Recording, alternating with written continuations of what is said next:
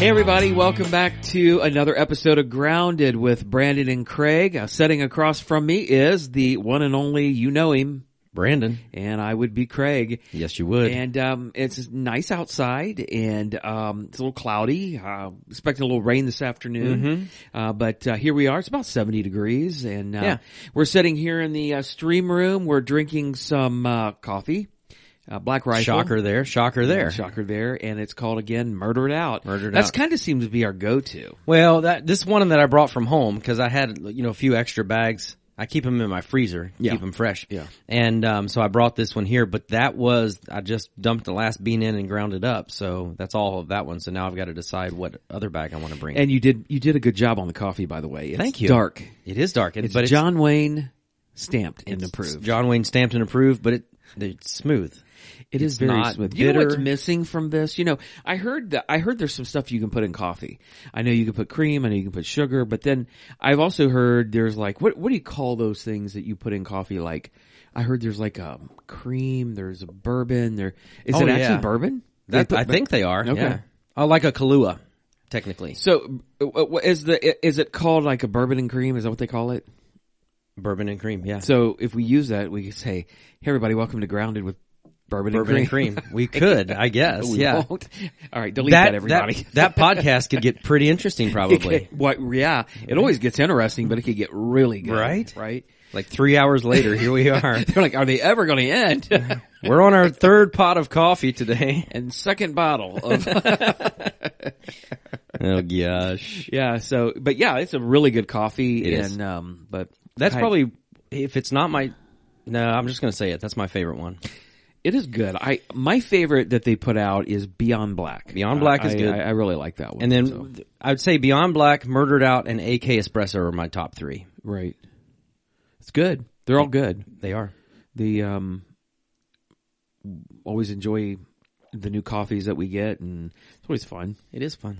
I drink more coffee on Monday morning than I do any time, to be honest with you, because I have a cup before I come, and then I have I have another tumbler full of coffee right now. You do. So, Um, yeah. You're welcome. You'll be, yeah, right. You'll be jacked all day long. So uh, you don't need the the bourbon and cream. I don't. It's all good. Just coffee takes care of itself, right? Yeah. yeah, right. So yesterday was Father's Day, and I hope everybody had a great Father's Happy Day. Father's all of our Day, dads yeah. that are listening, and hope you guys had a great day. Uh, we had a had a good day Sunday, mm-hmm. and we'll talk about that here in a few minutes. And uh, that was fun on Father's Day. But yesterday, for Father's Day, I had. Probably one of the best steaks that I've ever had in my entire life. Wow. And, uh, yeah, yeah, you should try it. You should Where'd go to you this. go? I, I went to this place called the Chenault House. Oh, Chenault's Bar and Grill. Exactly. Yeah. So, um, no, so, no, all kidding aside, um, Brandon invited Anita and I over yesterday, last night. And so we went over there. The guy made us steaks. Ribeye, right? Ribeye. Ribeye. So you bone and I in. had you and I had bone in. Bone in ribeye. The ladies had yeah. boneless, and Christian had a. That thing was a huge New York, New York strip. strip. It was as big as your torso. It was like the size of my shoe. My shoe. Okay.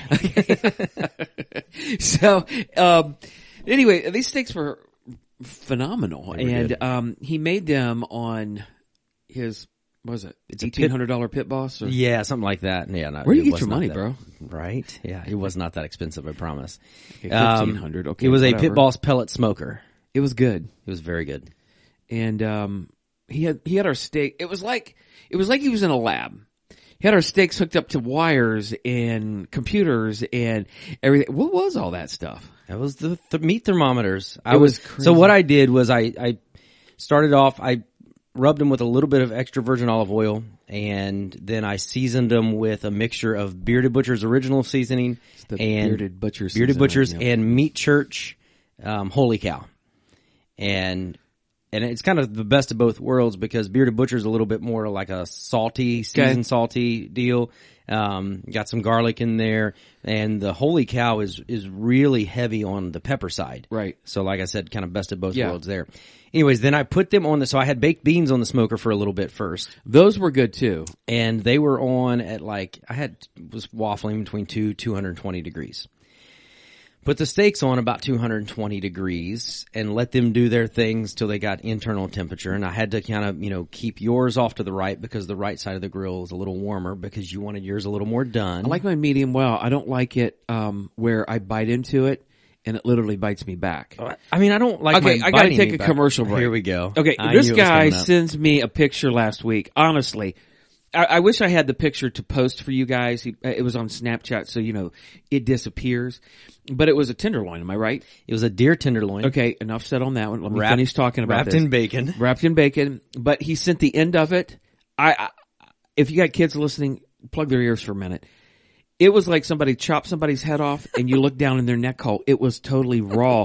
He said, doesn't this raw. look good? And I was like, I sent a Bitmo back with me, like, upchucking. I'm like, absolutely not.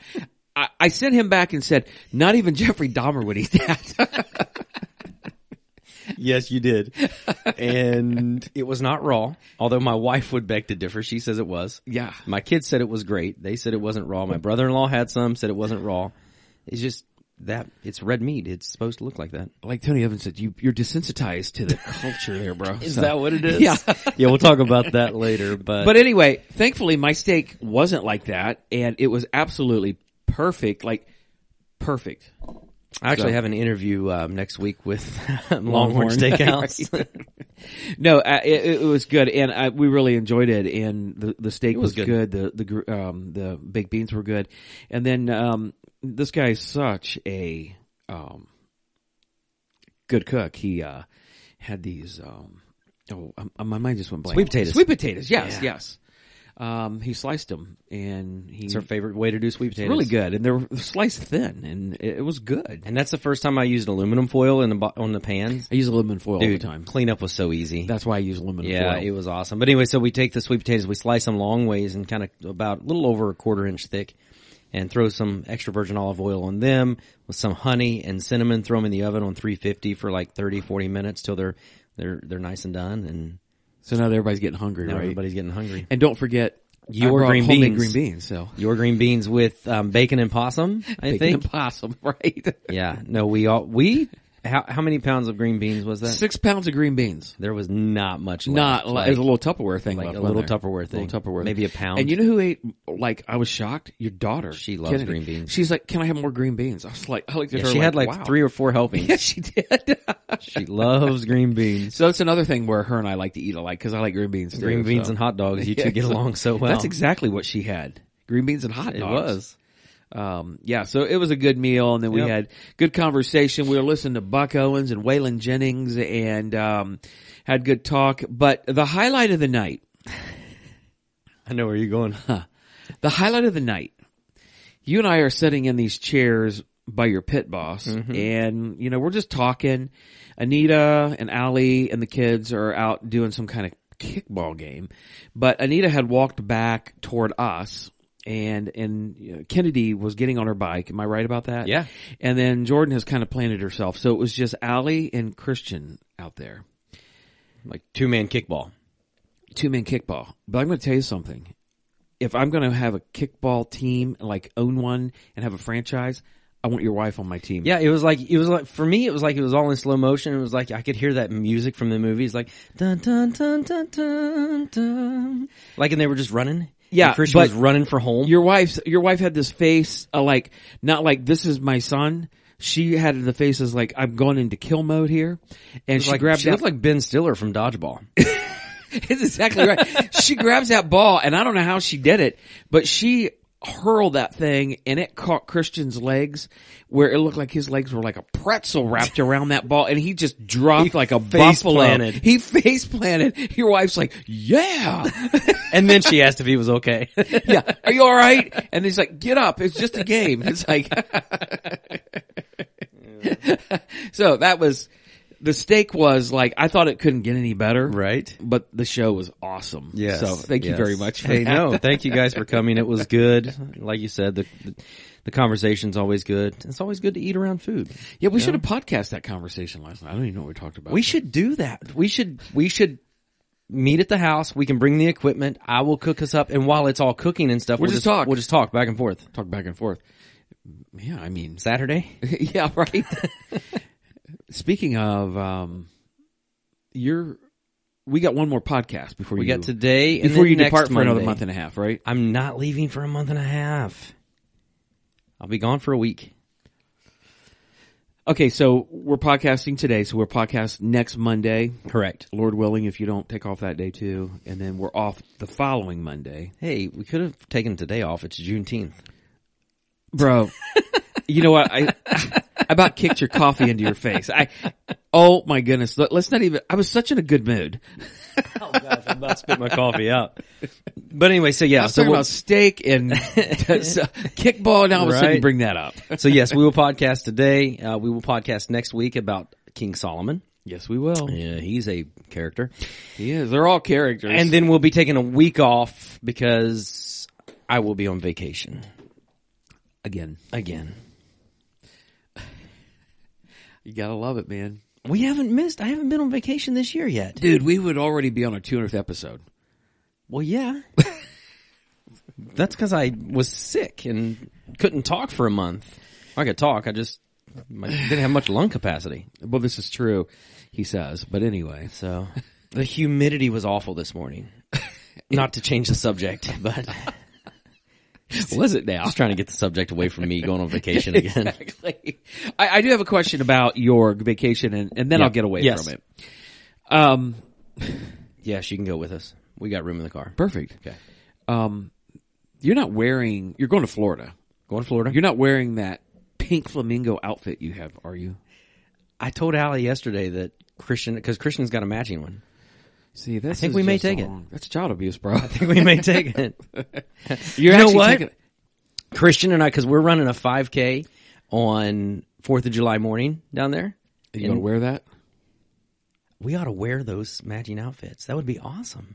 Dude. We may do it. I'll send you pictures. Oh, my goodness. Okay. Mm-hmm. It's going to be this... awesome. Wow. Florida will never be the same. Florida, oh, dude, you're running me. A five K in July in Florida down in Naples. Naples. Oh, mm-hmm. Awesome. Good planning. Yeah. Hey, we go off at seven a.m. The humidity is going to be awful down there, though. At seven a.m.? At seven a.m. Oh, it's brutal down it's there. It's three miles, man. It's not that bad. But if the humidity is one hundred ninety-two percent, you're going to need nine hundred water bottles. To go right. Through bottles. Right. Literally. I mean, the humidity will probably be ninety percent. Yeah. It and was, the temperatures will probably be about, what, seventy? Dude, that's going to be brutal. Won't be much different from what we've had here lately. I don't think it's been terrible. I it mean, was. Uh, we ran the other morning, and the uh, the humidity was like eight, in the mid eighties. Really? Yeah. This morning it was seventies. Uh, that's now, the, when I got here to the church, I checked again, though. It was already it was, down in the sixties. It's, it's tracking back yeah. down. Like by this afternoon, it'll be like in the thirties. Yeah. But then if it... It's going to rain this evening, then it may bump back up again. All right, so I, I haven't told you this yet. Um, You're going on vacation for a month. Yeah. No, I last night I, I thought I la- I thought I didn't turn something off in my camper. It's Uh-oh. like twelve. It's like eleven thirty. I'm like, oh crap! I'm going to run out there and see if I. It was off. I, I don't know why I do that. I'm. I do that too. I go back in sometimes three times when I leave the house, checking and making sure I turn the coffee yeah. pot off. So. I, I'm coming back into the house, and, you know, I'm getting ready to come in the door, and we have that walkway. I just turned the corner, and there was this huge black spider. I mean, this thing is, the body's that big. Mm-hmm. I've never, I, it was really freaky. And he just held up his hand like the size of a fifty cent piece. So everybody, I'm telling you, it was that big. My age and older knows what that is. Yeah, it's not, I'm not exaggerating. So I'm like, okay, I, I don't want this thing around my house. I don't want to, you know, because I get under your doors and stuff. Oh, yeah. I stepped on it. And like a hundred. Oh, it had babies. Yes. It was the freakiest thing I've ever seen. I was like, oh gosh, this is worse than the spider. I'm like, what happened? So I'm trying to, I'm, I'm, I'm stepping on them, and I'm like, do, oh my gosh. Do your best Scooby-Doo, like Reapers, Richard, Reaper. Right. Man, I was freaky. And they just like, it was like water. It's like they just like slow motion just started going. Oh man. Out. I've heard of that. I've never seen that. Thousands. Which thousands. I wish you would have videoed it. I know. I, I just really, I had, I got cold chills, ran in the house and slammed the door. I saw a meme the other day on Facebook, and it said, there, there was a huge spider in my bedroom, and I've now named him Cotton Eye Joe because I have two questions for him. Where did he come from? Where did he go? Good one. Yeah. So there you go. Yeah. So other than vacation and steaks and your wife is like a Wolverine, um, anything else going on? No, that about sums it up. Right. Uh, you better hope that you keep walking a straight line with her, man. She'll hey, take you down with a ball. You know what? Yeah, she will. Or just take me down, period. Right? She may do that. Yeah. So nothing else happening and nothing big this week coming up? Oh, yeah, we got a busy week, but nothing crazy. We've got swim lessons for the kids, um, which is, is good, kind of leading into going to Florida because we'll be swimming a lot down there. And, right. And so it just timing worked out really well for that. But they did swim lessons last year as well. And yep.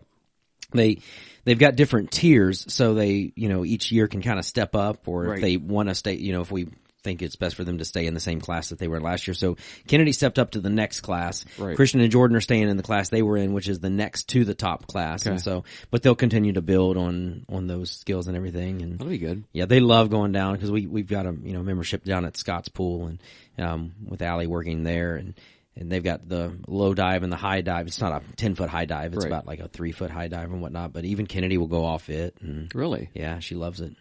Wow. Mm-hmm. That's, That's pretty high, though. Yeah. Well, I mean, when you're, what, two and a half feet tall? Right. But her personality I can, I can relate. Like, her, her personality is like, you know, six one. Oh, so, yeah. But, oh, yeah. It's so cool. Funny because when you first got here, like, she didn't want to have anything to do with you. Nothing. And now, Nothing. like, now you're best friends. Yeah, she talks to me all the time. Yeah. She comes up to me and, like, you know, smiling at me and talking it's, to me. And... Because she's finally realized you two are, like, the same person. Kind of. She's like, hey, Craig, you want some spaghetti? She's very, she's a smart girl. I will tell you that in more ways than one. Well, she calls them like she sees them, and I like that. Here we go. What? Because she said we were the same age. Exactly. Not last night. She said you were how old? one hundred fifty-eight or something like that. It was old. What does that make you? Right? Goodness. You know, I think um, age with kids are all over the place. I think everybody looks like they're ancient so, for, for kids. It's so funny because over here on the other side yesterday, they did um, like Father's Day cards for us. Yeah. And they asked a bunch of questions. And when and, our, and they gave away a gift, which was aw- awesome. Yes. It was, they had A and W root beer, but they replaced the label with... You were an awesome A and W, awesome dad. dad. Yeah, that was cool. Um, and, and if I'm going to drink root beer... I, I want it to be A and W. I love A and W. Yeah, I, I do too. And so thank you to the Children's Ministry Department for that because I have three kids, so I got three A and W root beers. So you made out pretty good, but I also know that they ate some, or they drank some of it last night. They had root beer floats. Yeah, so, so I yeah. stopped and got ice cream yesterday so they could have root beer floats yeah. with them. I drank one. I don't drink pop very often, so, um, but anyways, what was I saying? Um, I don't know. Oh, they, they give you a questionnaire. Oh, yeah, so... You know, Christian and Kennedy both filled it out, and Christian actually, he was super close on my birthday. He said April fifteenth. It's actually March fifteenth. He was just a month off. Um, but they both got my age right on the dot. They said thirty-eight. Nice. So, even Kennedy. Favorite color? Is all that stuff on there? Or? Yeah. Christian, I, Kennedy hadn't finished that part, but Christian got that right. It was camo. Favorite drink, he said, was coffee, C O F E, coffee. And so. C O F E. Nailed it. Yeah. That would be awesome. Spell coffee like that. It's, it's shorter. It is. It's kind of cool, actually, if you think about it. Cafe. Cafe. Yeah, I do like that. Yeah. yeah. So that's that's nice. Yeah. yeah. So do you have any big plans? Uh, n- well, no, not really. You get um, out and ride your bike? I probably will. Yeah. I've been trying to ride about, uh, oh, man, probably anywhere from thirty-five to fifty miles a week. Oh, wow. Um, if I can. Uh, but it's really hard to get it in. Um, especially when you're, you know, you're working and then you go home and you're trying to get it together. You know, and, and it stays late, uh, light late, which is nice. Like but, ten um, o'clock now. Yeah. And, uh, but the problem with hitting the, uh, trail there in Marysville, um, if, you, if I do all the way down, all the way back, it's like about eleven point eight mm-hmm. miles or twelve miles or something. Um, the problem with that is, everybody's out there. It's so congested. And you can't get around on a bike, and there's really no reason to do that. And so the best time to go is, is earlier, like before like six o'clock um, or in the afternoon, which is good. Like I, I was – on Friday, I went um, in the afternoon, like around one, mm-hmm. perfect time to go. Maybe saw four people out there. So. Or if you go like six o'clock in the morning, it's a really good time to go. When it's ninety percent humidity and the trail's wet. It is. It was a little wet. Yeah. Christian and I went down there and ran. It wasn't six. It was six thirty or seven Friday morning. It was probably seven, I think. So I, you just beat me by a few hours. Yeah. yeah. And it was perfect because there was practically no one yeah. there.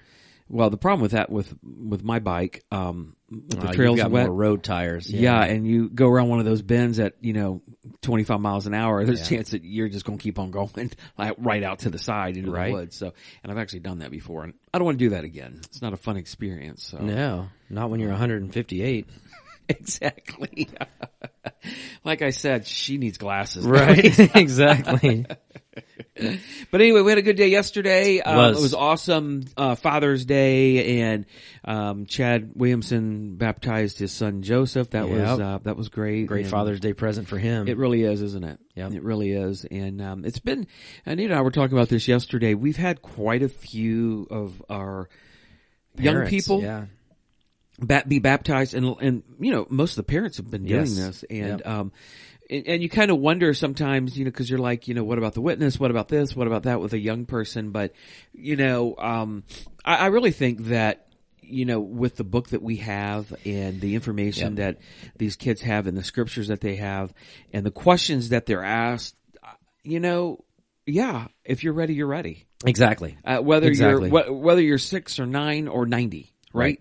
Yep. Um, because, you know, who's to say that a seven-year-old has put it all together and a person who's forty-seven-year-old still have it? You exactly. know what I mean? So you, you can't make that call. And um, so it, maybe at maybe at that age, it's where uh, you as a parent, us as a church, and, you know, grandparents and people in their lives, where we just kind of keep moving them into the right direction. Exactly. Uh, because and, they don't have the experience behind them. Correct. So that's where you teach them about where Jesus comes in, and Jesus is in your heart. You have the Holy Spirit. Mm-hmm. And so it's just exciting to see those guys do that. Absolutely. It's like, what is like seven or eight of them now here in the last few months? Yeah. Yeah. And I know that there are a couple more. Um, I've got a few that, right. that I've been talking to, um, about that possibility. So that's exciting there. But, you know, I, I love what you were saying. Isn't that true though, whether you're seven or you're ninety, you right. know, it is a daily process. Well, yeah. You know, it's waking up daily and, and, and realizing that, you know, okay, but I strive, I'm striving today to be more like Jesus, mm-hmm, mm-hmm. more like Jesus than mm-hmm. I was yesterday. It's not, it's not to say, well, I've got to be better than that person, or I've got to be yeah. better than I was. It's like, no, I've got to, my, my guide is Jesus, and I've got to be more like him. Exactly. So, yeah. Whether you're eight or right. eighty.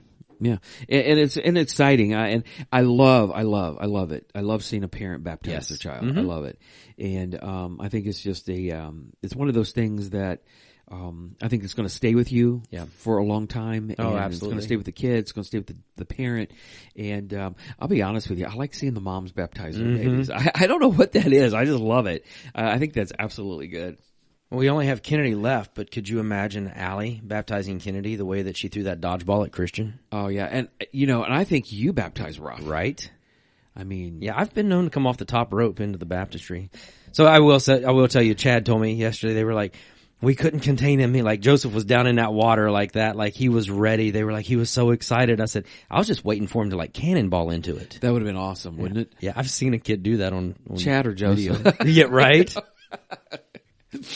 That would have been awesome if somebody cannonballed in there. That would have been great. Uh, that would have been great. Um, good luck on that, because that thing is a shallow pool. Exactly. But, but a good, it was a good day, and um, it was really good attendance, I thought, and um, um, it looked fuller, I guess, than what it was, but it, it was still it, we were packed in the second service. Oh yeah, I think our children's numbers had to have been down. Mm-hmm. We're playing the children's side. So.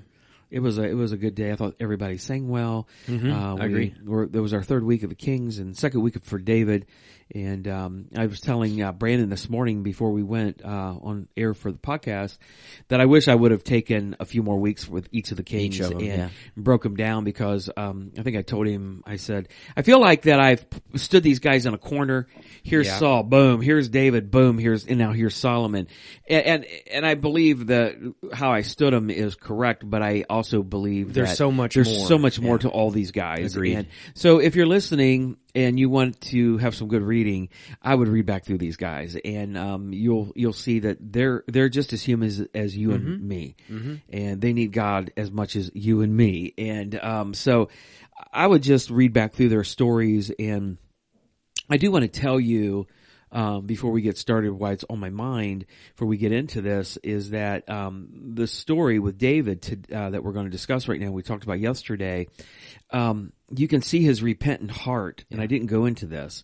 That's Psalm fifty-one, mm-hmm. right? I believe so. So Psalm, I think it's Psalm fifty-one where David's heart is very repentant. Yeah. So you'll see his how repentant he actually is. I mean, you can see it at the end of yesterday, mm-hmm. but man, you really see it. He just pours in his it out writing. Song, how, yeah. how he pours it out, and and that's the difference between David and Saul. Right, David and Solomon. And that's what I was going to say. You know, if you go back and you read through the lives of each of these three kings, then you'll you'll kind of see there's a a, a right way and a wrong way, right, of of doing it, of yeah. of living our lives. You know, Solomon.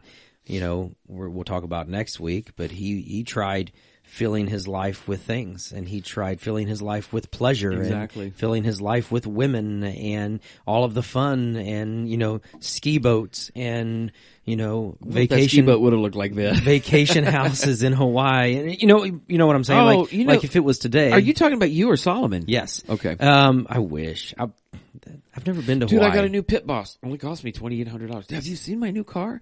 I'm going on another vacation. I'm like, really? Um, Elon. Yeah. Hey, welcome to Grounded with Elon and Craig. Right, exactly. He's like, wait a second. You are so full of yourself. But anyways, you know, and, and so you, you've got Solomon on that end, and then you got the other spectrum. Mm-hmm. You know, and, and Solomon, I really do think, was trying to get it right. I really think he did have a, a pretty good heart. He asked God for wisdom to, to rule, but then he...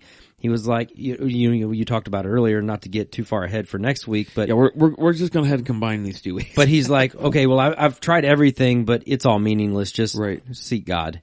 Yeah, and then you've got Saul, we talked about two weeks ago, where he was like, you know, he was just trying to be the king. He was trying to be the manly man. And even when he messed up, he was like, oh, yeah, well, I, I messed up. But, well, I was afraid of the people. I was afraid of what they were going to say yeah. and what they were going to do yeah. to me. And then you've got David, yeah. who... We'll we'll read about today and, and listen about today, and he was truly repentant of like, wow, what did I do? And I think that as we get into this, you need everybody always needs to think about um, it goes back to your heart. Am I right? Absolutely. And that's what God says about David. This is a man after my own heart, which meaning that I take to mean that David longs for the things of God. Even right. though he's human, mm-hmm. and even though he messes up, he right. actually longs for the things of God. Does Saul long for the things of God? I I, I didn't see it. Right. I might have missed it. I, I don't know. I mean, I'm sure at times he did uh, because of his heritage and where he's grown right. up and right. how he was. You know what I mean? Did Solomon long for the things of God? I think Solomon did long for the things of God, uh, but it he took the he took the long route around. We'll talk about that next week. Right. But David. It's like David's heart was always with God. Even back to, if you think about David when uh, King Saul's chasing David and they, and they're into a cave. They're in the cave. And, um, David actually could have killed King Saul. Mm-hmm. And, and his men were urging him to kill, to kill him. King Saul. And the funny thing about this is that King Saul goes into the cave to relieve himself, mm-hmm. is what the Bible says. And David is so f- close to him, he could have killed him, but he cuts off a piece of his cloak. But do you remember? David felt guilty about mm-hmm. that. Right. Because why? Because he, he was God's, God's anointed, anointed yep. as king. So I don't believe King Saul would have felt guilty no. about doing that no. to David if, you know, and so what I'm saying is, is that David's heart immediately has, it, it swings quickly. Yes. And I believe that's where, I don't know, lack of a better term, that's where the Holy Spirit comes into your life to swing you back quickly, mm-hmm. to convict you. It's like David has a conviction in his exactly. life that you don't see from the other kings. Yes, they had no he has, conviction. He has such a conviction. And now I'm not saying that – I'm not free passing David on his on, on his junk. Oh, absolutely. But well, we're going to talk about – I mean this I, account is crazy. I think this is one of the worst accounts in the entire Bible. Mm-hmm. I, I really do for a person who – is a man after God's own heart. And I did air quotes there. Yes. So, but, yes, um, you did. So anyway, let's jump right into this. It's from Second Samuel eleven, verse one. It says, in the spring of the year, when the kings normally go out to war, David sent Joab and the Israelite army to fight the Ammonites. And they were destroy, they destroyed the Ammonite army and laid siege to the city of Rabbah. However, David stayed behind in Jerusalem. Mm-hmm. And so I kicked it right off and said, David makes a, a, a fatal error right here. Yeah. He totally stays behind. He, um, most kings are supposed to be off to war. David is not. And so I, I started talking about, I don't know why David stayed back. I don't know if he was not feeling good. I don't know if he was tired. David's been king for a long time mm-hmm. at this point. Mm-hmm. I mean, it's been a while, and I don't know if he's got tired of fighting. Oh, oh, the guys can handle us. They don't need me this time. Maybe just David thought, you know what? I need to just kick back, drink some coffee, watch Netflix for a couple of days while the guys are, I don't know right. what David did for two days. I know what he did for one day, but right. I don't know what David was thinking, and I don't know what brought him to that. So here's what David did. He compromised. Yep. That was the first compromise. And you're going to see David has compromised so much mm-hmm. in, in this story. And um, just so everyone will know, and I know you probably know this, compromise is trying to find a win-win situation mm-hmm. in, in a situation. So um, usually when you compromise, I don't think you feel good about it. Right. So I asked the question, have you ever compromised? Mm-hmm. Have you? Yes. And did you feel good about it no, or no? No. I, I don't feel good when I compromise. Yeah. So I don't really compromise anymore. And um, the Oxford Dictionary defined compromise like this: a dispute where both sides make concessions, both parties give up something to make an agreement. That could be huge, right? Mm-hmm. If you think about it. So David makes a terrible decision. He doesn't go to war. He stays back. And uh, I, I think it was a compromise from yeah. him. And it's almost like that, uh, you know, you, you read that and talking about compromise, and I hear the phrase that I, I hear thrown around a lot, you know, when, you know, we're talking to other people. Well, we're just going to have to agree to disagree. And it's like, no, well, is the Bible our foundation, or is the Bible right. not our foundation? Let's, let's see what the Bible says about it. Because even if, and, and you, I think you said yesterday, you talked about, you know, if you, your, your feelings or what you think doesn't align with God's word, then you're wrong. Right. Uh, I, you said something along yeah, those yeah. lines. But, but you know, that's kind of when I think of that idea of compromise. Right, that's, right. Well, let's just agree to, let's, let's compromise. Let's yes. agree to disagree. Well, yes. guess what? Neither one of you are happy because you still no. have, have your, you know, where you're standing and they have where they're standing. And so you still have those feelings of animosity toward each other and, and whatever Well, else. If you've ever compromised anything spiritual or biblical for your life, you do not feel good after that. Right. I've done that before, mm-hmm. and I'm like, ugh. Mm-hmm. I, I feel slimy. I feel dirty. Right. I, I feel like I need to I need to do something. This yep. is not good. So came across the Christian definition of this compromise. This was good. Very and good. I, I actually stole it from somebody. I should have. It was one of those times where I was writing things down and not giving credit to people, yeah. and I give credit to everybody now. So we're going to say John MacArthur. Yeah. Said this. I, I, I, Brandon Chenault gave awesome. a definition of compromise. It says, um, accepting standards that are lower than desired to make a shameful concession. Mm. I like that. Mm-hmm. I don't like that, but it's right. It's no, a good that's definition. a very good definition. And um, and then I said, you know, I think I said yesterday, as a follower of Jesus Christ, when it comes to compromise, I, I think James four seventeen mm-hmm. is a big verse for us. Remember, it is sin to know what you ought to do, and then you not then you don't do it. Yeah. That's huge. Yeah. There's a lot of Christians today who are not doing what they're supposed to be doing, and I know they know that yep. they're not doing. Exactly. They're, we've they're, used they're that, giving in. We've used that verse quite a bit over the last couple of months. I know the last time I spoke, I used that verse as well. It's, that's right, yeah. you did. But people have to realize this is that um, God's word never changes. No. Ever. Yeah. God never changes. He's the yesterday, mm-hmm. day, and, and forever. Yep. God never changes. His word never changes. In fact, uh, the Bible tells us that, and you and I were talking about this earlier, uh, that heaven and earth will pass away, but my word will never, never. pass yep. away. You, uh, what you need to understand if you're listening to this today um, is that you have to make a decision on God. Right. And if God is your God, one hundred percent, mm-hmm. you can't say, God's my God, but you know what? I do like a little bit of what the L G B T uh, uh, stands for. Right. So you know what? That does, that goes well with what they're saying with what mm-hmm. God is. What you've just done is you have taken an organization or group, mm-hmm. a cultural group, and you have just blended them into God or God's word. And guess what you've just done? You've just made an idol. You've just made a false God. So now that's become your own. You're following something, but you're not following the God of the Bible. Am I right about that? Mm-hmm. You're, you're, you're not following the, uh, you're not following the God who says, this is what's right, this is what's wrong. So um, if you are not following God, you're going to be following a moving target. Exactly. And that's what you see today in the culture, am I mm-hmm. right? Because um, people are all over the place today. And um, they're they're uh, the, the, because their target keeps moving, and, and I believe that a lot of Christians today are changing as the culture changes, and exactly. they have forgotten the word, and they've forgotten the standard of who God is, and and it comes down to this. And, and I said this yesterday, and I think I told you this again t- today before we went on, that people have never um, came to the conclusion in their own mind and heart of who God is, mm-hmm. and so they struggle. They're struggling with who God is and God's word. So they're not, oh, it doesn't seem right. It, it just, just seems so harsh, but it's really not mm-hmm. harsh. And so they've never, they've never worked that out in their own right. life. So their standards are, are, are going to be all over the place. So, well, and, and the, the truth is, is that because it's so hard sometimes to think outside of our earthly concept.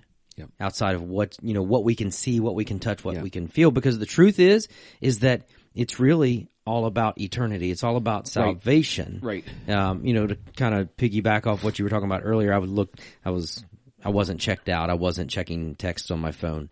I was looking back at the, He was uh, looking at uh, vacation rental properties vacation for his next ex- vacation. Exactly.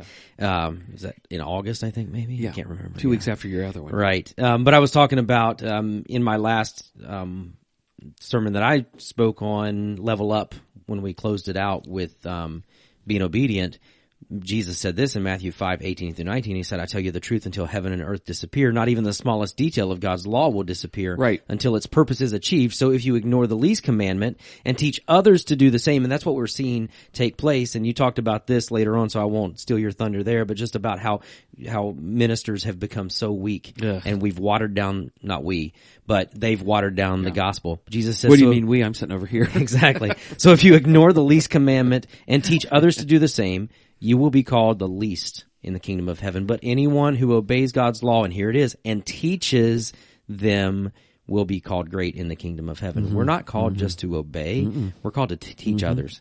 We're called to try to um, to help others along that line of salvation. And and that's why a lot of people, Christians, have been mad at me, because I'm trying to teach them God's word. Guess what? God's word goes against the government. God's word goes against the COVID narrative. Right. God's word goes against the L G B T Q. God's mm-hmm. word goes against Black Lives Matter. God's word goes against the Pride movement. God go. I, I can go on for days. Yep. God's word goes against. So are you going to follow that, or are you yep. going to follow God's word? So no wonder people get mad at me. They throw bank cups off the back of the walls. They walk out because they're peeved right. off. Right. Because it goes against their narrative that they've been told and told from the fake news and the government twenty-four seven. So when they come in here for thirty minutes and listen to me, they they lose their mind. But they can't connect the dots of mm-hmm. God's word, because what they're doing is they're relying on uh, everything else. Their target keeps moving. Exactly. Guess what? Then bank your cup off the back door and walk on out, because right. guess what? I don't know where you're going to go. Exactly. I mean, go find some place that's woke, I guess. Mm-hmm. But good luck on that on Judgment Day. Yeah. So the whole goal of this is to keep us all out of hell, right? Exactly. Yes. That's my job. It, our goal as Christ followers is to, is to go to heaven first and foremost. Yeah. But to take as many people with us as we can. And you right. know, you've talked before, you know, starts with our family, starts with our kids and, and our extended family, but then as many other people as, as we can as well. Right. And so, you know, it, for me as a Christian, I get, I get frustrated sometimes because, you know, we hear, you know, Christians, and I've had those conversations with people who have gotten mad at you here before, who maybe no longer attend. And, and it's like, well, he's too political. He's this, he's that. And, and we get in political. I hate politics. Right? We get in political it. conversations. Christians got to stop getting in political conversations. You got to strip all that stuff away. What does the Bible say? Because it's not about political. Right. It's about right and wrong. It's if I bring sin. up something about Joe Biden, I'm not trashing uh, politics. I'm trashing him for being such a devil. Right. For being such a demonic lunatic yep. who goes against every single day he gets out of bed mm-hmm. and goes against God and his word, who says he is a professed, believing Catholic. Yeah. I call bull on him. Mm-hmm. I call bull on him. He doesn't believe in anything about – I'll tell you what he believes in. himself, yep. money making. I believe he uh, his. He, he, and you know, said that. And here's the thing: it's this is not politics. This it's is not, I'm using him yeah. as an example for Christians who are following this mm-hmm. knucklehead. This yeah. guy's a lunatic. Yeah. This guy is every bit as dangerous, if not more dangerous, than Stalin, Lenin, mm-hmm. uh, Hitler. He's just the same. And people are like, "Oh, you know, I'm going to be honest with you, folks." I hate both parties. Yep. And hate is a That's strong word, but I you hate said it. That. They're both slimy. I hate it. They're, I call it the uniparty. It's yep. one big, big party, and it is what it is. You can be hoodwinked by saying we got two, two, two, two parties. We don't. They're only they're worried about their pocketbook. The Watch what they do every day and tell me that they're not the same. Yep. So this is not politics. This is about you going to heaven when you die. This is yep. about you taking your kids, your grandbabies, mm-hmm. your great-grandbabies, and that if God tarries longer, that the rest of them go with it. That's your job. That's your job. Yep. Uh, some people are going to go to church their entire life, and they're going to go to hell. Mm-hmm. They're, uh, and, and it's the saddest thing in the world to me because they think they're fine. Yep. May have gone to church forever, tied their money, and did all this. That this these are the people that break my heart. Yeah. That, they break my heart, and they they actually irritate the crowd out of me mm-hmm. because they just. Um, It's like they're not, they've never put it together. It's right. all religion. And we're going to talk about this coming Sunday, that Solomon experienced, quote, religion. Right. In his quest for mm-hmm. God. Exactly. And so you can have religion and you can come to church without, without God. God. Exactly. And not God controlling you. And how, how do I know that God controls your life? Well, your fruit. Your fruit. Your yep. family. Yeah. If you got four kids and all of them are going south, then mm-hmm. I'm going to be honest with you. I don't know if there was any God and was any God in your family. You may have talked a lot about God. Right. You may have talked a lot about church. Mm-hmm. But did God actually control your your mo- your every move that you make? Right. Did He control your your thoughts? Because uh, here's what happens. Here's how I know that people are religious. They come to church. They do all the right things. But yet when they leave church, they talk bad about people at church. Right. They talk right. bad about their minister. They talk bad about the worship. They talk about the lighting, the coolness. Mm-hmm. They, they just bash everything. They gossip all the time. And so when your kids hear that, guess what? They're yeah. going to grow up to think, well, I don't. I, I want nothing to do with that. Right. Exactly. Yeah. And yeah. I know some of you are thinking, well, I don't know if I agree with that. Well, let me just be honest with you. I've been doing this a long time. Mm-hmm. Granted, yeah. I'm ninety-nine percent right on this. Yeah. I've watched it play out. Yeah. I couldn't put my finger on it thirty-five years ago, but I can now.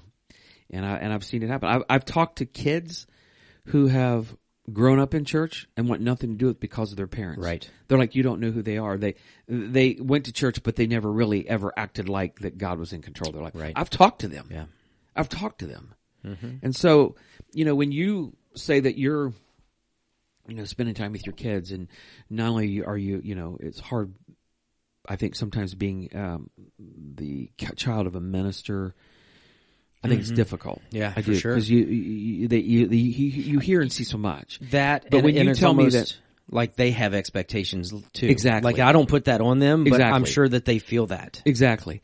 But when you tell me that, you know, you're, you know, you're.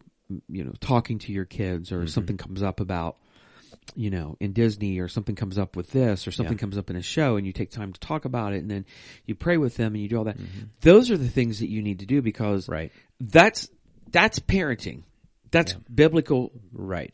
Christian parenting to where you are actually not ignoring what's taking place, but you're using what's taking place and saying, this is God's way. Right. This is wrong. Mm-hmm. It, no matter how much you enjoy, mm-hmm. you know, Disney World, no matter how much you enjoy the movies, yep. we can't do this anymore. Yep. Here's why we're not shopping at Target anymore. Mm-hmm. Here's why I'm not watching The Chosen anymore. Mm-hmm. Here's why I'm not going to Kohl's anymore. It, it, pretty soon we're going to be wearing, um, you know, grass skirts, right? We're, I don't know. We're going to look like Adam and Eve in the exactly, garden again, right? Guess. But what I'm saying is that that's a, this has got to be real. So, and I know we took the long mm-hmm. way around it, but sometimes we have to. Yeah. God has got to be real. God has got to be yes. His word and Him and what Jesus did on the cross and walking on the tomb yeah. is the most important thing in your life. So if you attach yourself to anything else, yeah. sorry, yeah. you're on the wrong path. And, and and those are some of the toughest conversations I've had to have as right. a parent, but they're they're necessary. Yeah. Well, here's the thing. I've also noticed this too, like in um, over the last uh, several years, that people, Christians, don't want to be singled out. Right. I, I just kind of want to, you know, tuck my head down, and I don't want to be. I, I don't. I don't want anybody to point me out. Mm-hmm. So kind of like go along to get along. Yeah. I hate that. And the other one is, um, I think, is that um, they don't want to, they'll say, I don't want to hurt anybody's feelings. Right. But, um, you know, I, I think you got to hurt people's feelings. Yeah. Uh, don't you? It's not about people's feelings. John Cooper from, from, uh, the band Skillet, um, the Christian band Skillet. You know, oh, they're you, Christian. You, you like wow. their music. Yeah. Craig loves their music. But anyways, he, he talks a lot about, and he, he talks about how it hurts people's feel feels. He's funny. If you just, yeah, if you listen to him. Yeah, I mean, funny, and that's right. The, uh, uh, we're so touchy now. At we're the so end of the touchy. day, it's not about our feelings. It's really about our salvation. No, so, and, and I brought up yesterday, I said, as a parent or grandparent, if your kid came to you and said, hey, for the next thirty days, I want to do a diet of nothing but candy and donuts. Mm-hmm. Are we on? Can we do it? What are you going to say? No. No. Um, why? Because you care for them. Exactly. If you let them eat candy and donuts for the next month, they're going to have some issues going on. Mm-hmm. And guaranteed you're going to hurt their little feelings if you told Kennedy or whatever, no, baby, you can't do that. You need to eat some green beans and Brussels sprouts, and I don't care if you like them or not. And she may not like it, but you know what? Who cares? Thankfully, she can pile drive the green beans. She can do so. that. So you you're, you're, you got saved there. You, you got... First service yesterday, you were like, you know, if your kids ask you every day, can we go to Tim Hortons and get donuts? You're going to be like, no. I'm going to be like, but I get coffee if we go to Tim Hortons and get donuts. Hey, thank you, by the way, for a few minutes ago you said crud. I'm, I'm glad I don't have to go back in and, like, you know, click the explicit button on the podcast because you were you were kind of getting heated there for a second. Oh, I, you know, it is what it is. It's just, uh, you know, I'm under control all the time. Exactly, exactly. Yeah, thanks for pointing that out. Everybody's going to go running it back. Where do you say that? Where do you say that? All right. Well, getting back on the main trail from the rabbit trail we were just on. You can't compromise. You can't. You, you cannot compromise. And that's what David did. It, but but when you compromise, it leads to another compromise, and it leads to another compromise. And that's what, as we get into this account with David, that's what we see happen. Exactly. And, so and, first he didn't go to war. Exactly. And here's the, the other thing. I, um, I there's a verse that I threw in yesterday that mm-hmm. I absolutely love, and I just want to throw this oh, out yeah. quickly. It's First Peter five, verses eight and nine. And, and this is a huge verse. Uh, it's this... Stay alert. Hmm. Basically, do not bury your head in the sand. Watch out for your great enemy, the devil. Understand who your enemy is. Yes. It isn't Joe Biden. Mm-hmm. It's not Donald Trump. It's not me. It's not you. Yeah. It, it's it's the devil. He prowls around like a roaring lion looking for someone to devour. Stand firm. You know what standing firm sometimes you have to do? Fight back. Mm-hmm.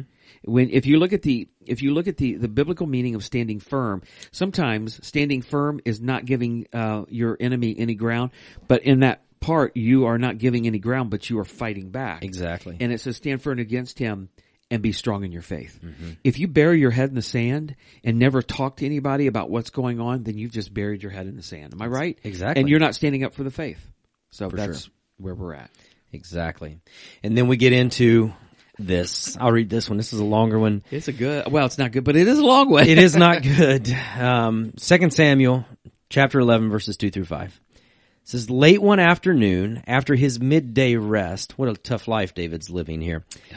David got out of bed and was walking on the roof of the palace. As he looked out over the city, he noticed a woman of unusual beauty taking a bath.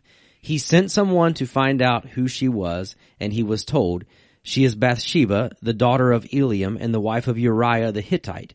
Then David sent messengers to get her, and when she came to the palace, he slept with her. She had just completed the purification rites after having her menstrual period. Then she returned home. Later, when Bathsheba discovered that she was pregnant, she sent David a message saying, I'm pregnant. And, and David's that. like, uh-oh. Uh-oh. So David's first compromise was not going to war. David's next compromise is that, you know, he's got idle time. He's mm-hmm. looking out over the rooftops. You know, he has to – I don't know how this all happened. You and I talked about this exactly. earlier. But anyway, there has to be a little bit of lust going on because mm-hmm. it says she's unusual, unusual beauty. beauty. I'm assuming she's beautiful. So, mm-hmm. um, and then – has her come to the palace. There's another compromise, and then he sleeps with her. There's another mm-hmm. compromise, something that he knows that that he. And there's so do. many, even even so many more layers, and we've talked about this over the past you know couple weeks too. Is you know if she was close enough for him to be able to see her from the palace rooftop, you know all of his men, all of his you know his his close his his big guys were were living in the closest to him, closest to yeah. him, closest to the palace. So, you know, in the back of his mind, he's got to know no, that that's got to be one of his guys. Exactly, that's one of his Men, guys' wives, house, yeah. one of one of his guys' wives. Yeah. And so, you know, he compromises. He stays home. You you said yesterday too, um, and, and I think Satan definitely uses this against us. maybe David was tired. You know, he, he'd been fighting. He'd, you I know, can see that. And so Satan, actually. Satan gets at us when we're the weakest. Well, when are we the weakest? We're when we're tired, because guess what? We're irritable. You know, we're not thinking straight. Right. Um, and, and so, you know, David was maybe tired, and, and Satan just used that. We know. Think back to the first week we talked about with David, where uh, King Saul was hunting him, and then Ziklag was destroyed, and the women and children were taken off, and David went into somewhat of a depression. Right. And so when he had to figure it out. So um, I, I actually believe this is probably what went on with David. He just, I need a break from everybody, mm-hmm. and everybody's going to be gone. This will just be good for, I can just, you know, you're kind of like, oh, I yeah. take a breath here. Right. And then he, it is what it is. Yeah. How about Tim Keller? Rest good, in peace, Tim Keller. He just died peace. about a month ago. Exactly. Uh, it was probably less than that, I think. I think you're right. Yeah, he said, when we live to the standards and the truth of God, we eliminate so many worldly and cultural options. When you live to God's standards, you don't leave any room for the enemy to lead you astray. Exactly. You know, and that's, you know, I think so often we try to kind of pick and choose those standards. You know, right, we, right, we, right. We try to mostly live by God's standards, but we're right. like, well, that doesn't seem too bad over there. So, yeah, I can... I can get on board with that. You know, it's yep. God's standards yep. and God's standards alone. Exactly. I'm going to skip down for a little bit because I yep. know, obviously, we're running um, on time. But um, we so talked David, about stakes too. Yeah, long. We did. So David's compromising right and left, and she finds out. He finds out that um, Bathsheba is pregnant, and so he's been. He's there's a compromise going on all all the time, and so um, I really do believe that when you and I are intentional in our relationship to God, yeah. we things break down. Mm-hmm. And I do not think that David was very intentional during this time. Not at all. I think he's just... Because it doesn't get better. It gets worse. It gets a lot worse than than, than that. So, um, but anyway, so here's what David does. So let's just kind of push this down the road. David calls for Uriah and um, has him come back. And so you have to realize that I believe that Uriah, as I read this, is one of David's top men, mm-hmm. and maybe if not his top man right. um, for this. And so David's compromising again. So she's pregnant. I'm going to call the husband back, and he calls Uriah back with the with the uh, goal of trying to get him to go home to sleep with Bathsheba, mm-hmm. to to hopefully think, well, the child is uh, Uriah's. So um, guess what he he does? He sleeps at the palace gate. He'll go. Uriah refuses to go. He sleeps at the palace gate with the palace guards. David hears about that and hears that he didn't go home to be with his wife. And he's like, bro, what are you doing? You should have gone home. Second Samuel eleven, verses eleven through thirteen. Uriah replied, the ark and the armies of Israel and Judah are living in the tents, and Joab, my master's men, are camping in the open fields. How could I go home and wine and dine and sleep with my wife? I love this part. I swear I would never do such a thing. Well, stay here, David said, and tomorrow you may return to the army. So Uriah stayed in Jerusalem that day and the next. Then David invited him to dinner and got him drunk. But even then, he couldn't get Uriah to go home to his wife. Again, he slept at the palace entrance and the with the king's palace guards. Mm-hmm. You said yesterday, David tried putting the beer goggles on Uriah, and it still did. didn't work. It did not work. And here's the thing. Um, he... he He's trying to get him to go home. He's trying to get him to do all these things. And David is not keeping the standard of God. Exactly. Uriah is keeping He is keeping that standard. And David's the king. David's the boss. David's the final authority. And Uriah is ignoring him. Like, I cannot do this because this is not right. Yes. I think I said yesterday, is it me or is this like an episode of Jerry Springer? Right. Murray. It really is. Yeah. Um, but I just believe in all my heart that if you start to compromise, mm-hmm. you'll compromise again, yeah. and it and it gets easier. Yeah. Um, Second Samuel. Chapter eleven, verses fourteen and fifteen. It says, the next morning David wrote a letter to Joab and gave it to Uriah to deliver. The letter instructed Joab. So he, so he pretty much sends Uriah's death warrant back with him. How crazy is that? He said, station Uriah on the front lines where the battle is fiercest, then pull back so that he will be killed. So David's a very smart man. Mm-hmm. He's really smart, and he's very intuitive. So David knows that Uriah is not going to look at this letter. Mm-hmm. I mean, because he if, wouldn't go home. If somebody gave wife. you a letter, even though you didn't open it, tell me, would you be tempted to know what was in yes. that letter? Yeah. So I wonder if he was tempted, but he didn't open the letter. He knows he's a man who's he's a principal, so he, he knows that's not going to happen. So Second Samuel eleven, sixteen and seventeen. So Joab assigned Uriah to the spot close to the city wall where he knew the enemy's strongest men were fighting. And when the enemy's soldiers came out of the city to fight, Uriah the Hittite was killed, along with several other mm-hmm. Israelite soldiers. Yeah. So Joab sends a message back. Uriah's dead. Yeah. Now, here's the thing about this story, which I kind of pointed out yesterday. I didn't want people to overlook. Some of the Israelite soldiers who were killed should have never been killed. Exactly. Because it was David compromising yeah. again. So you've got not seven, only, yeah, not only seven did, or eight families that are suffering right. because of that now. Yeah. It was because of his sin. Mm-hmm, didn't have just the blood of Uriah on David's hand. You had those. Then, you know, you said Bible scholars said probably anywhere from six to seven guys. Exactly. Guys. Who were around Uriah at yep. that time. Yep. Um, and just when you don't think it can get any worse, Ugh. how about Second Samuel eleven, verses twenty-five through twenty-seven. This is David's response to Uriah's death. Right. It says, "Tell Joab not to be discouraged," David said. "The sword devours this one today and that one tomorrow. Fight harder next time and conquer the city." When Uriah's wife had heard that her husband was dead, she mourned for him. When the period of mourning was over, David sent for her and brought her to the palace, and she became one of his wives. Then she gave birth to a son. But the Lord was displeased with what David had done, the man uh, after God's own heart. And, and, and tell me something. I, I think David had gone full King Saul crazy mm-hmm. here. He is as flippant as flippant can be. He's actually more flippant than King Saul is. I mean, this is this is an absolute atrocious response to the death of Uriah yeah. because he's the one that ordered it and one that killed it. Mm-hmm. This is like the mob. Yeah. I mean, this is stuff that you people go to jail for life. Right. I mean, for stuff like this. So here's the thing. You, you already said he's a man after God's own heart. Here's David. He's the king of Israel, the mm-hmm. anointed, selected king of Israel. David killed Goliath. He killed the lion and the bear. He's done all these awesome things for God. And now guess what he is? He's just an adulterer and a murderer. Mm-hmm. That's what it does when you get, get away from God. And you compromise. It changes yeah. you. Yeah, when you compromise. Love um, the, the Tony Evans quote. He said, "If you compromise to anything, it will desensitize you to the culture. It will desensitize you to the voice and words of Almighty God and the Holy Spirit. The more you ignore God's word and the more you ignore the Spirit, you will compromise." That's a great quote. And, and, and, you know, just the more I read that quote, and I've read that quite a few times just in, in processing this, this outline and yeah. working on music and, and yesterday and today and everything. But, you know, the more you ignore the Spirit, you will compromise. Have you ever ignored the Spirit? Yeah, I, I believe that's, would you agree that that might mean for us and we're not um, uh, walk, walking or tapping mm-hmm. into the Spirit? Yeah. yeah. The Spirit is a gift that's always with me, correct? Yeah. Do I hear that? Am yes. I right about yes. that? And so if I'm not listening or tapping into the Spirit, and how do how do I do that? Well, by prayer, by reading God's mm-hmm. word, um, by being with people who are connected to God, right. who are following God and his mm-hmm. word.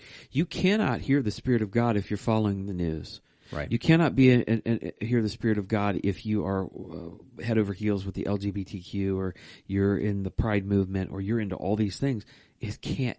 Right. That's what you're doing. Mm-hmm. And so, yes, I've ignored the Spirit, and I'm going to be honest with you. It, it's a terrible place to yeah. be. Um, I t- think I've told you this. I get angry. Mm-hmm. I'm, I'm edgy. Um, it, I'm a totally different person. Yeah. I, it's it's like I, can I? You, you remember in um in the Bible when we talked about King Saul, it's like God removed the Spirit from King Saul and like the like a darkness came over King Saul. Right. That's the way I feel when I don't have the Spirit of God. That darkness. There's almost like that, a darkness yes. that's hovering Agreed. over me. Mm-hmm. Do, would you agree with that? Mm-hmm. Absolutely. So yeah, I don't I don't want to I don't want to be. Uh, too far away from the Spirit of God. Right. So yeah. Yeah. I love the, uh, this reminder from Paul in Philippians four eight. It says, "Dear brothers and sisters, one final thing. Fix your thoughts on what is true and honorable and right and pure and lovely and admirable. Think about things that are excellent and worthy of praise." You know, it's so easy sometimes to get into negative talk and, and you said it, you know, even in the halls of church. Mm-hmm. Um, but that's not what God calls us to. God calls us, he doesn't call us to negativity. He doesn't call us to bash things. He doesn't call us to be down and, and right. distraught. He calls us to fix our, our minds, fix our thoughts on what's true, honorable, right, pure, holy. Mm-hmm. It's funny when you're at church here and people like talk bad about you or say something bad about somebody. They they don't think it's going to always don't come back to uh, you. Right. I mean, I almost there's always a tattletale somewhere. Exactly. It's like amazing what I hear. Right. It's like amazing what I've ignored or amazing where you right. know somebody's two faced me where I'm just like, hey, how's it going? Yeah. And I know what they've said about me. I'm like, oh my gosh, I can't. Only if you knew that I knew that I know. Right. Right? Do you know what I said? Yeah, I do know what you said. It gets back to me right now. Oh. I got a little microphone on your. Uh, I won't tell you. What I'm said. sure. I'm sure you do. So I was ta- yesterday. I kind of. I kind of switched gears a little bit, just for a second, because I think we forget that we have been made in the image of God, and we're God. God has created us for a reason, yep. and for a purpose. And and I really believe that we kind of get caught up into the the whole mindset of, you know, why am I here? What am I supposed to be doing? That God doesn't love me. I'm just. I'm just kind of a. I'm just kind of a boat floating in the water. Not true. Ephesians two ten. We are God's masterpiece. He has created us anew in Christ Jesus so that we can do, I love this part, so that we can do the good things that He has planned for us long ago. Yes. Long before I was born, God had a plan for me. Am I right? Absolutely. And um, if you always pursue what God wants for you, it's going to take a different uh, a different toll mm-hmm. uh, for you. And I think, um, like we talked about with David, I think David get I, I think David got tired. Yeah. And I yeah. think we get tired as Christians. Mm-hmm. It's like, oh man, I, have you ever been tired coming to church? Yeah. I mean, a few weeks ago, I was like, "Yep, um, I'm tired. Yeah. I don't really want to do this." Right. And um, it was when my grandkids were here and they were right? all puking. Yeah, and you kind of come and in. I was and... like, "Oh man, I'm so tired, bro." I'm like, yeah. Sadly, you got to come in. You got to put that face on. Like, hey, I know. Remember, I told here. you, I was like, man, I just felt off today. I right. was like, this is crazy. I just felt off. And that's, so. but that's when you have to, you know, as as ministers for us, right. that's where we have to rely on the Spirit, because exactly. I felt, I, and I told you, I'm like, man, that was it was a great day, you know, all yeah. around. And so while you I felt off, off, the Spirit moved through yeah. you. And so Galatians six nine, mm-hmm. it is a good verse. It's a good verse. Let's not get tired of doing what is good, and just at the right time, we will reap a harvest of blessing. If, if we, we don't, don't give up. give up. If. Yeah. And that word if's a big one, isn't it? Yeah. So, um, uh, you, you alluded to this a little bit ago. Um, it was a couple weeks ago. Um, probably, yeah, it was a couple weeks ago. And, um, I was spinning my dial around. So every now and then when I'm driving my truck, I just mm-hmm, go station yeah. by station and see what's on there, because I, I always have the presets. It's like Willie's Roadhouse. Willie's Roadhouse. It's like, you know. So I thought, well, I'm going to branch out today and just go down. So I land on these two guys talking, and I heard them say something about Jesus Christ. And so I'm like, I stopped. And so I was listening to them, and it, I wasn't quite sure where they at. I, I wasn't one hundred percent on board with them, but because they were kind of waffling a little bit. I think I said in the second service, they were like a Waffle House. They just kept waffling, you know. And um, but these two clowns are so-called ministers. And um, I think I said yesterday, I absolutely cannot stand woke, weak. weak. Yeah.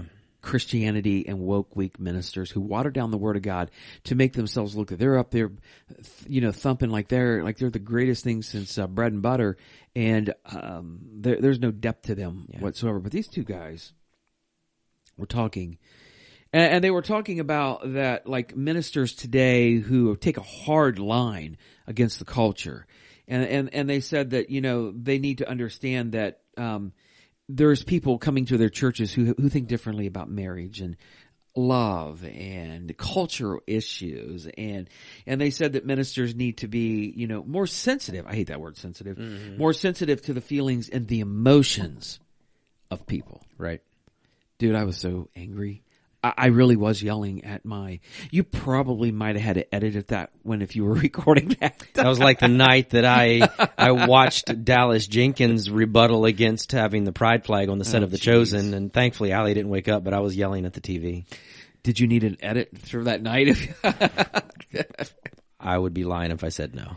Dude, if I was uh, if I was in the room with them, I, I I hate to say this, and so I hope you all forgive me, but I would have clunked their heads together like Mo on the Three Stooges. I would have just been one, right. boom, I would have just skull crushed them yeah. because I'm like, you guys need to wake up. And, and that's the thing, though, they, they need to wake a, up. They need a Nathan in their life.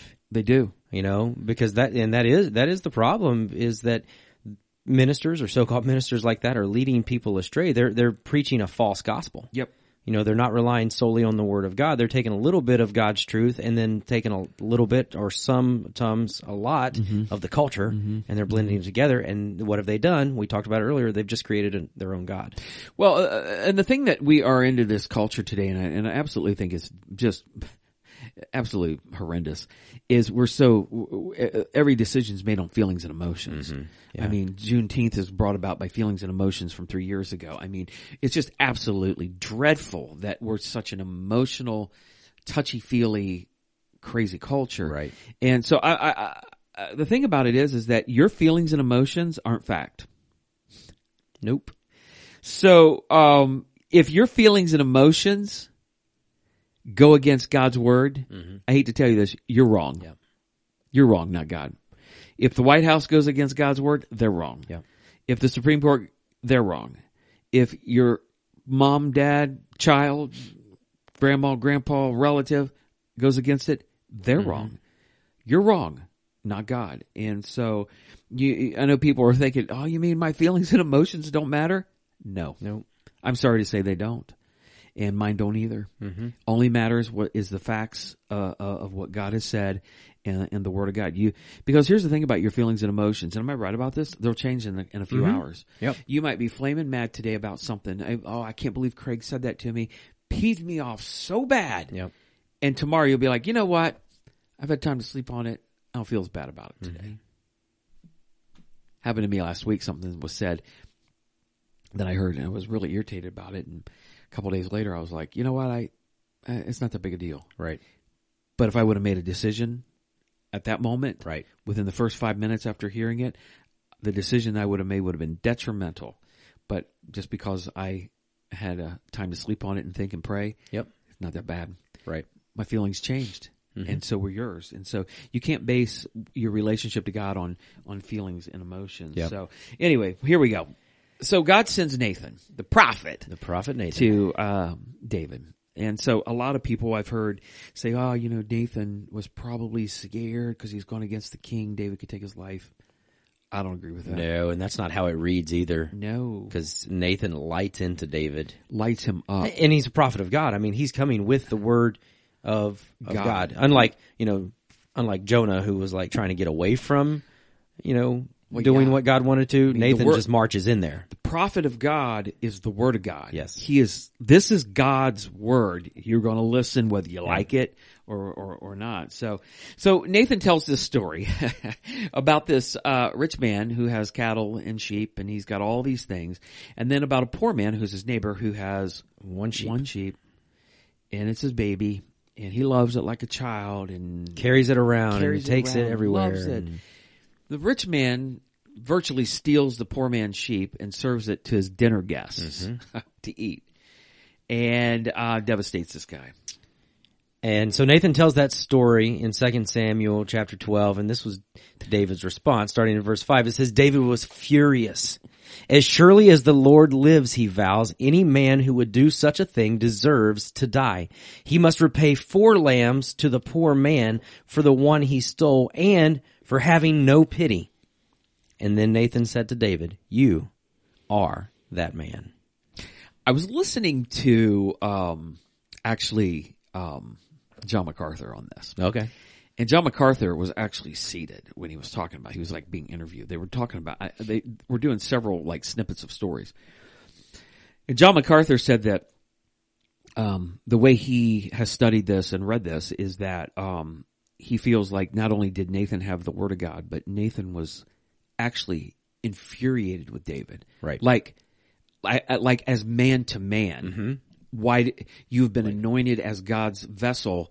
You did not do this. That's, he, he takes that anointing very seriously. Mm-hmm. So man to man, God man to him, prophet mm-hmm. to man. He said, it's, it's just, so he said when he sees that, when he's Nathan's telling this story, he's seated in front of David. And when um, David begins to respond, Nathan actually stands up and he said if he was holding something, he threw it. If he uh, if there was a table, he pounded it. But he said that he would have basically eyeballed to eyeball, you're yeah. the dude. Yeah. You're the one that has done this. And um, that's the way I do see that. Yeah, I agree. Because after that, Am I right? He rails on David for a, he does in a dialogue that is actually really hard to listen to. Mm-hmm. So in Second Samuel, we'll pick it up here, verse, chapter twelve, verses eleven and twelve. It says, this, this is Nathan. Is brutal. This is Nathan talking. He said, this is what the Lord says. Because of what you have done, I will cause your own household to rebel against you. And he did. Mm-hmm. I will give your wives to another man before your very eyes, and he will go to bed with them in public view. And he did. You did it in, you did it secretly, but I will make this happen to you openly in the sight of all Israel. Ooh. And David's like, oh, uh-oh. It's over. Yeah. Um, Second Samuel twelve thirteen. And this is the beauty of David. And if you want to see yep. his his heartfelt confession of this whole thing, you need to find, I think it's Psalm fifty-one. Then David confessed, confessed to Nathan. And then John MacArthur said that when he said this, he said, David was probably in tears shaking. I have sinned against the Lord. Because he's like, yep. not only have I sinned, but I, he didn't sin against Uriah, he didn't sin against Bathsheba. He totally sinned against God. Mm-hmm. And Nathan replied, yes, but the Lord has forgiven you. Yeah. The Lord will forgive us, right? But it doesn't take away from the consequences of, of the decisions that we've made. Yeah. Um, and I love I love this fact of that David pulls such a slimy trick. And he compromised, compromised, compromised, and compromised. But as soon as he heard the prophet, or the, can I say, he was convicted yeah. by the words of God, what did he do? Boom. Repented. He came straight back into repentance. Yep.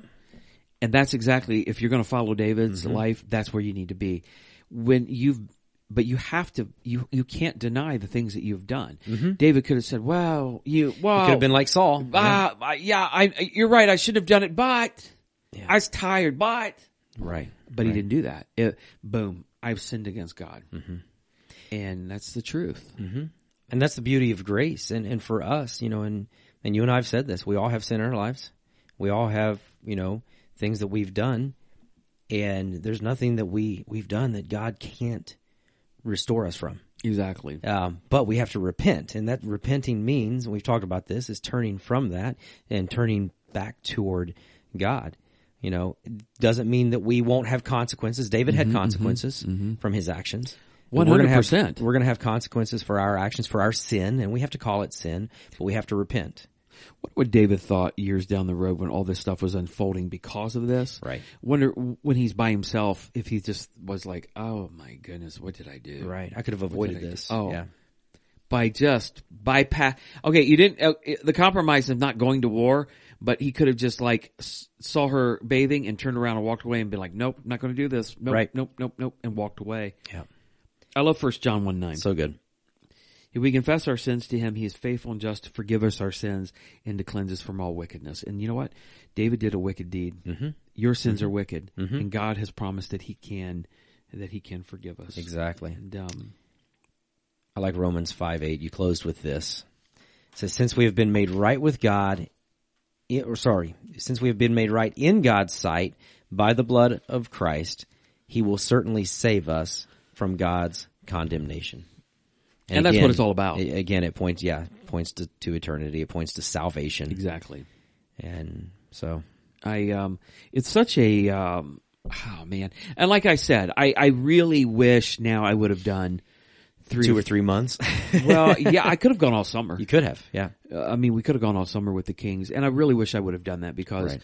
um, you know, we talked. Uh, The first week with David, you know, there there was a couple of different, you know, mm-hmm. passages that included that. Same with this story. There's a couple of different passages that that, that include that. Um, if I, I just encourage you guys to just read David's yeah, story, yeah. read King Saul's story, mm-hmm. uh, read Solomon's story. Uh, take your time. Maybe take the summer and do it. Mm-hmm. Just take a guy and and and, and do that. So um, and see and see what uh, see what happens uh, because there's a lot of there's a lot of great stuff in mm-hmm. that. A lot of good stuff. So. Um, We got some stuff coming up that's good. Yeah. Um, we've got, um, the, like we said, this is the last um, of the message this coming Sunday on King Me. We're going to look at Solomon. And um, so that's, that's going to be interesting. I'm looking looking forward to that. And then we've got Campfire Conversations coming up on Friday, June thirtieth. This is for women. If you haven't signed up, you can do that at Richwood.church forward slash women. women. Childcare is provided for that. Exactly. And then we have Women of Worth. Mm-hmm. That's going to meet at the Richwood Park on July eighth at ten a.m. It says for a great time of fellowship. There That's you all go. About you, bro. There you go. Um, what day is that? That is um, July eighth. I won't be here. I'll be Where on will vacation. you be? I'll be on vacation. Okay, I got a question. Um, when is too much vacation a sin? Never. Okay, I just never. You can sign up at Richwood dot church forward slash women. Uh, Vacation Bible School. I mean, it is right around the corner. Yep, will you July, be back for that at I least? I will be back okay. for that. July tenth through the fourteenth. You can sign up, um, sign your kids up for that by going to Richwood dot church forward slash kids. Exactly. And then, um, in July and August, um, our sermon series is called Sermon Grab Bag. Sermon Grab Bag. And uh, we're going to be looking at uh, several topics, and um, could be something that's taken place, scriptures. Uh, honestly, it's all over. So it, um, we're just going to, and when you come, it's kind of one of those things. It's kind of like we're going to don't know what you're going to get today. We're going to pull it out of the bag today. So we're just going to pull out of the bag. We thought it'd be something fun to do this summer, and so that's that's what we're going to do. So hope you guys hope you guys bear with it and enjoy it. So there you go. Yeah. So. Rain's coming in later. Rain's coming in. I got to go sign my kids up for V B S. That thanks for that reminder. Oh, you haven't done that, huh? No. They'll be here.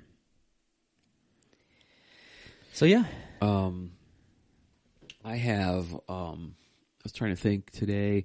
Uh, my wife is going to Cincinnati, so she'll be gone a few days, and um, I'll be batching it. But I'm, my plan is to try to get um, some of the grab bag sermons done. There so you go. That'll be fun. So good deal. Together, yeah. But good deal. We're a little long in the tooth today. Yeah. So we either apologize for that if you're still listening, or we don't. You know, maybe you're enjoying it. Maybe Kevin, you got your third cup of coffee, and Kevin's Kevin's listening still. Is he? So thanks for listening. Is that every Kevin. second? Every second. God bless probably, you. Probably Kevin and Molly are listening still. Right. Everybody else is checked not out. Not even your parents are listening that much. Probably not. I heard that Willie and um, Loretta like to listen while they're traveling. They do. They wait until they're on a little longer trip. Like they went to Roanoke last week, I think, and Mom said they listened to one yeah. on the way there and back. So, so they got like six hours coming up here. So would they would they fulfill six hours of that coming up? Listen I don't know if they're going to listen to us that long. I wouldn't want to listen to us that long. I don't even want to be in here this long with you right now. Right, I mean, I'm here, but... right? Like an hour and twenty minutes. It's right. It's like let me out of here. I'm still interested in how we started this with the um, bourbon and cream, but anyway, right? maybe maybe with that we should sign off. Exactly. Okay. Well, on that note, okay. Have a great week. You too. And everybody else out there, have a great week as well. We'll catch you next week.